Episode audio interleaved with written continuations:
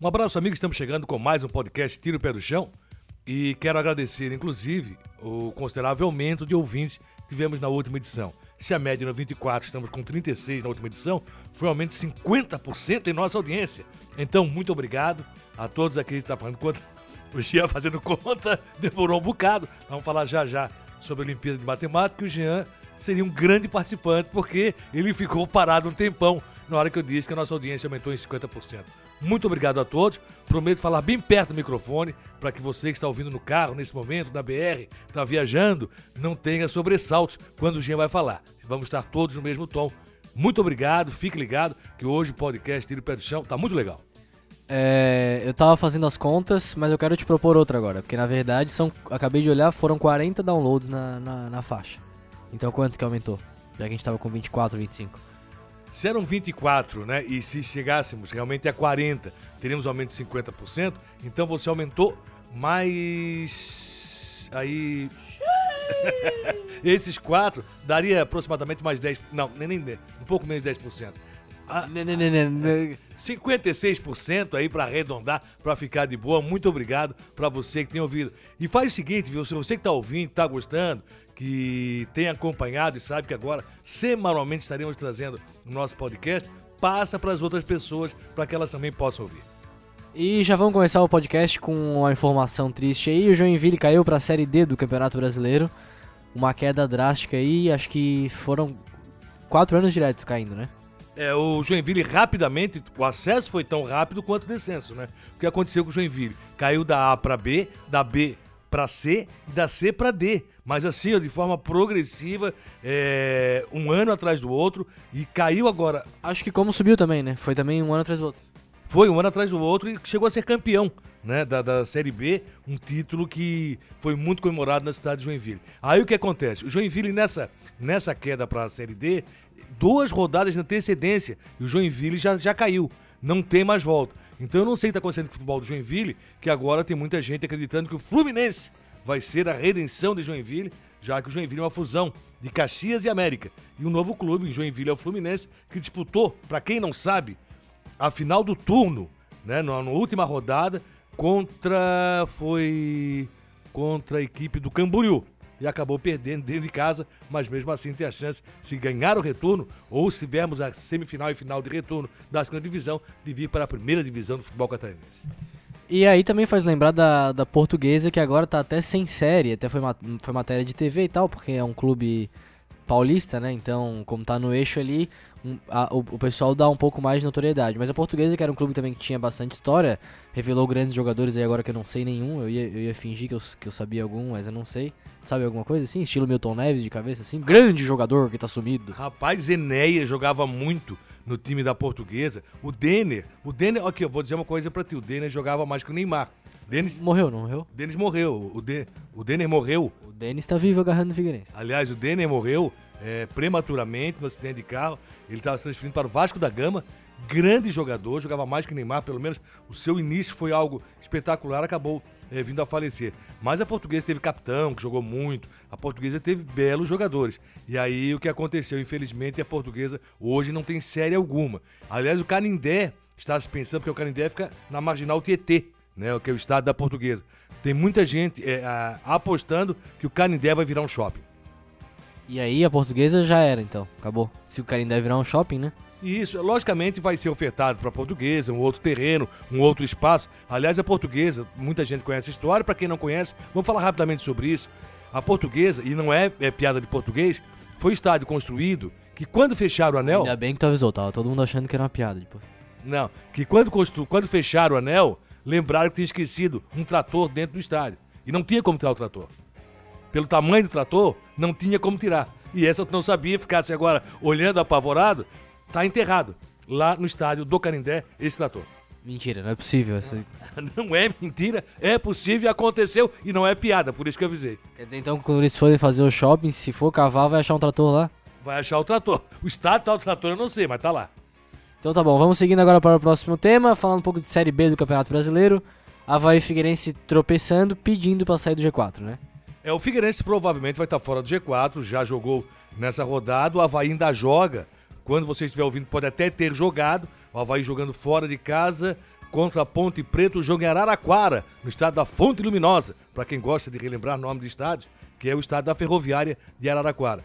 O Havaí, é, se empatar, provavelmente sai do G4. Se perder, também. Agora, se vencer, vai permanecer e pode alcançar até a segunda posição. Como fora de casa os times da capital têm estado melhor do que quando jogam em casa, existe a chance. Só que aí, depois desse rolo do Marquinhos com o Geninho, Marquinhos falando demais depois do jogo, o Geninho respondendo ao Marquinhos e pela tua mão no queixo, não tá sabendo nem o que aconteceu? Não, isso eu sei, eu vi o Marquinhos, vi um trecho da reportagem, é, o Marquinhos ali reclamando, falando, pô, estão de sacanagem comigo, parece, porque ele entrou para jogar 4 ou 5 minutos, né? E, e, eu achei que ia colocar a culpa na imprensa no final, mas não. Marquinhos veio e disse que não, que não é hora de falar nada, é hora todo mundo se abraçar. Também acho que é hora todo mundo se abraçar e tentar levar o Havaí a Série A do Campeonato Brasileiro. Mas será que ele e o Geninho vão se abraçar depois desse rolo? Eu acho que não vão se abraçar, mas existe a possibilidade do Marquinhos sair jogando contra a Ponte Preta em Araraquara. Você pode estar ouvindo depois, aí já jogou, mas é, existe essa grande possibilidade. E tirando um zagueiro dos três que o Havaí faz na formação. E parece que Marquinhos Silva, ex-Figueirense, é o que pode deixar a titularidade no time do Havaí. Infelizmente, Havaí e Figueirense tropeçando nas próprias pernas. E tem grande chance de estar fora do G4 no final do turno. Figueirense já empatou em casa com o CRB. Vamos ver o que acontece com o Havaí. E com isso não alcança os 30 pontos necessários. Se o Havaí também sair do G4, é porque não alcançou os 30 pontos necessários para se manter numa base de classificação na Série B do brasileiro. E a Série B desse ano tá mais fácil ou mais difícil que a do ano passado? Tá mais fácil, tá complicadíssimo é o seguinte: ninguém consegue resultado dentro de casa. A maioria dos times estão buscando resultado fora de casa. E a complicação é tão grande que aí o que acontece? Todo time é armado para jogar por uma bola, né? Para sair no contra-golpe e jogar. Aí quando chega dentro de casa, não sabe o que fazer com a bola, como aconteceu com o Figueirense, jogou até metade do segundo tempo com um homem a mais contra o CRB. Então vamos para o próximo assunto agora do podcast, um assunto que a gente levantou agora há pouco. A gente estava dando uma olhada nos treinadores aí. É Ano passado foi um ano onde a, a discussão sobre o futebol moderno, o futebol que está ultrapassado, teve muito em alta. E aí, pro começo desse ano, os clubes investiram em treinadores jovens. E agora os clubes estão trocando os treinadores jovens pelos bons e velhos já conhecidos e super campeões brasileiros aí também. É... Queria saber qual é a tua opinião. Eu acho que assim, infelizmente o futebol brasileiro, é, se não ganhar quarta e domingo, já periga de, de cair quarta ou domingo, né? Então, é, não, não, não se adiantou o, o, discurso que se tentou implementar de que os treinadores brasileiros estavam ultrapassados, deu pra ver que é mentiroso, porque bons treinadores continuam fazendo bons trabalhos, né? É, assim como o Renato, Renato Gaúcho provou durante o ano passado inteiro, ele estava há um tempo sem treinar time, chegou no Grêmio, foi campeão da Copa do Brasil, se não me engano. Não, não.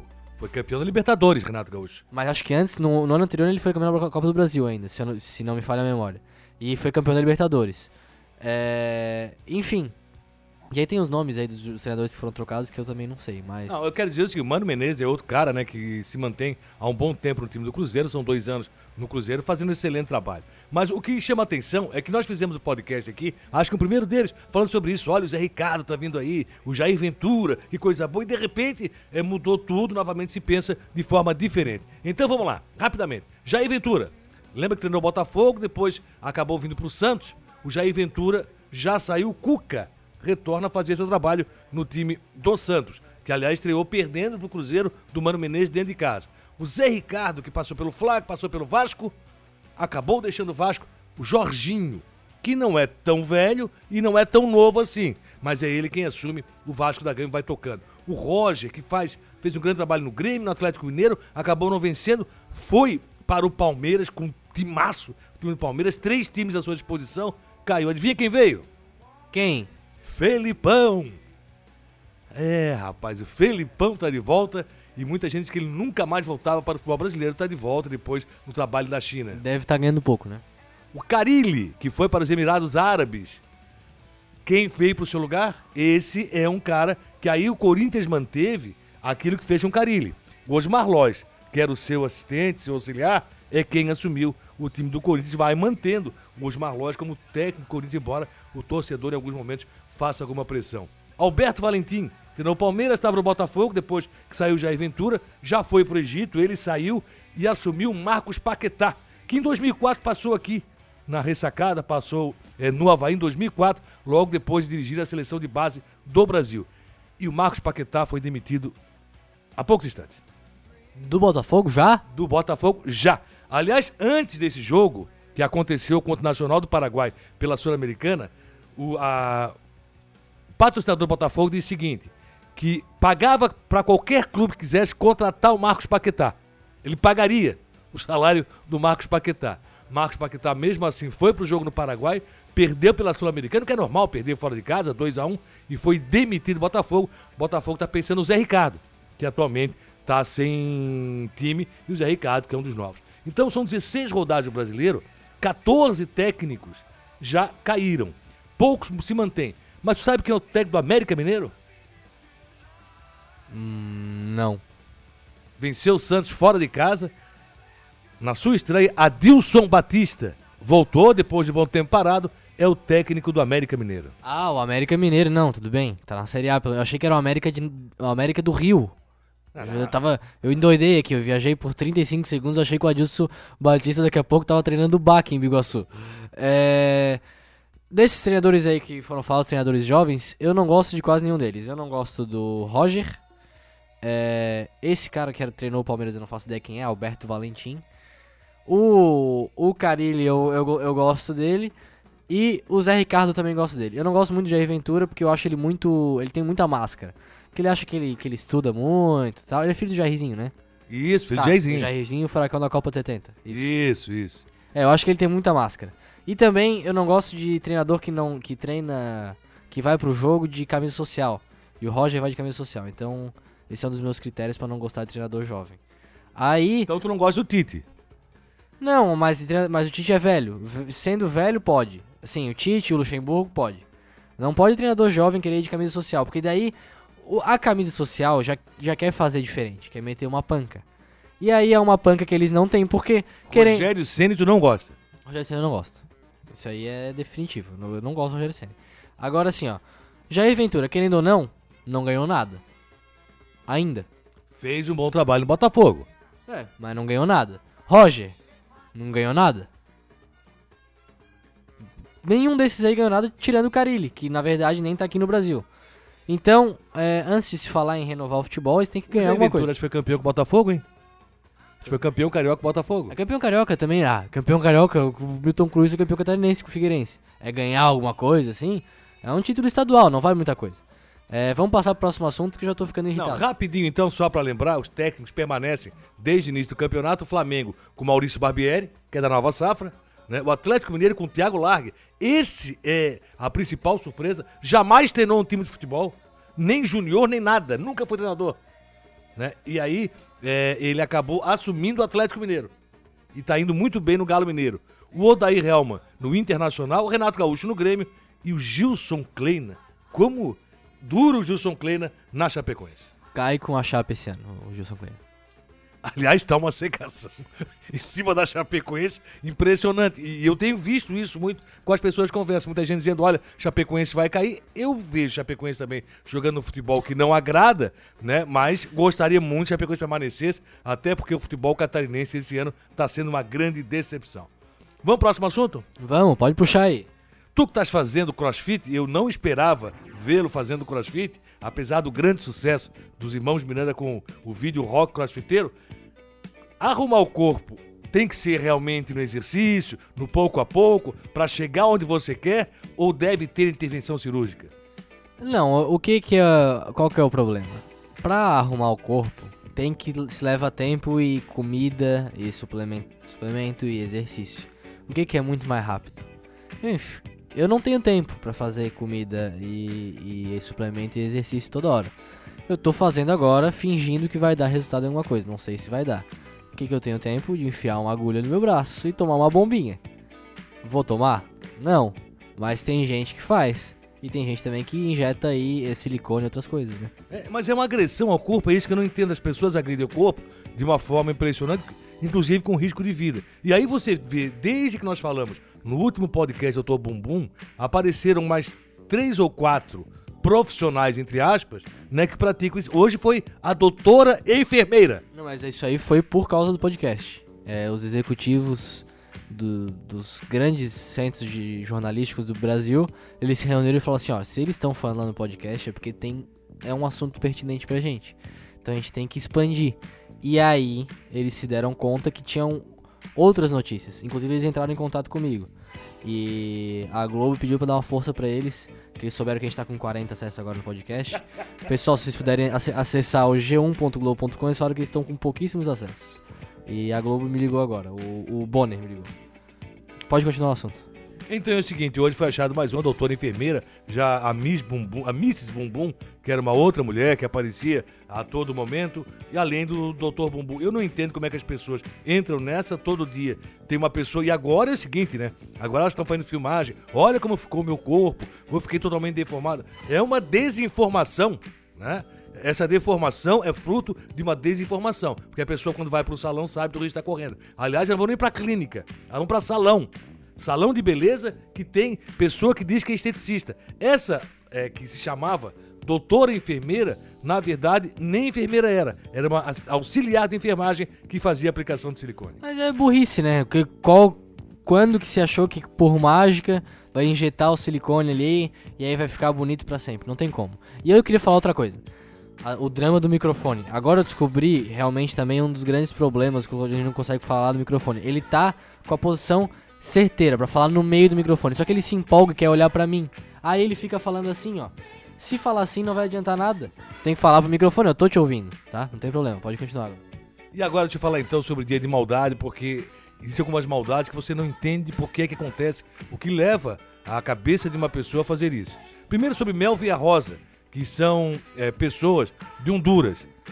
Um casal que estava à beira da separação, brigando todo dia. O que acontece? A Rosa acabou ficando grávida e disse para toda a família que foi fazer o teste e que eram gêmeos, né? Que foi fez ultrassom e eram gêmeos. E a família toda esperando, inclusive o Melvin voltou a ficar de bem com a Rosa, não falou mais em separação, os dois ficaram muito bem. Quando chegou próximo da hora de, de ter é, os filhos, né? De ter os gêmeos, o que aconteceu? A Rosa sumiu ele só ligou dizendo, ó, fui pra outra cidade, não confio na maternidade local, vim pra cá pra ter os gêmeos. Mas infelizmente um faleceu. As pessoas que puderam ir pra outra cidade foram. Foi um enterro muito rápido. A Rosa disse que não queria que abrisse caixão. Aí passou um tempo, o pai ficou invocado com aquilo, por que não abriu o caixão, por que não abriu o caixão? Uma criança estava, a outra não. Na verdade, nunca foi gêmeos. Era uma criança só que a Rosa iria ter, né? E nessa situação de ter só um filho, aí fizeram, pediram para exumar, né? E aí era um bebê de plástico, uma criança, uma boneca de plástico que tinha dentro do caixão. Tá, e por que, que a Rosa fez isso, alguém sabe? A Rosa para segurar o Melvin. Quer dizer, é uma maldade que ninguém entende. Ah, pô. mas o Melvin não tava contente com um filho só? É, por que, que- por que, que o Melvin só ficaria com a Rosa se fosse gêmeos e não um bebê só? Isso ninguém conseguiu entender, mas isso aconteceu em Honduras. Eu acho que o culpado é o Melvin também, porque, pô, ele queria dois pra quê? Mas o Melvin nunca disse isso. Né? O Melvin agora ficou muito chateado. Por acaso sabe? A, a reportagem diz que o Melvin. Tu conhece o Melvin? Não, não conheço o Melvin, nem a Rosa. Né? Mas assim, ó, Rosa é nome de gente, Melvin não, então eu tô desconfiando do Melvin. Então, o Melvin não quis prestar queixa à polícia, ele poderia até fazer isso, porque houve uma farsa. E outra sacanagem tremenda, tem um iraniano que ganhou a medalha Fields. Porque ele é muito na Fields? Não, porque essa medalha é tipo o Nobel da Matemática, né?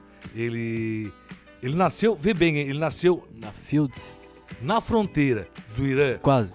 na fronteira do Irã com o Iraque, né? Que eh, durante a guerra ele nasceu de minoria curda, ele conseguiu se refugiar na Inglaterra, se formar em matemática, ser professor de matemática na universidade inglesa, e o maior sonho que ele tinha na vida era conseguir um dia cumprimentar alguém que tivesse ganho essa medalha. Pois bem, esse ano está acontecendo, né? Talvez, como você estiver ouvindo, já terminou. é, a Olimpíada de Matemática é pela primeira vez no Hemisfério Sul, no Rio de Janeiro. E adivinha o que aconteceu? O iraniano ganhou a medalha. O que, que ele fez pra ganhar umas contas? Não, pô, o cara é muito bom, professor. né? Na Universidade da Inglaterra, o cara é fantástico. E adivinha o que aconteceu? Roubaram. Roubaram durante o evento.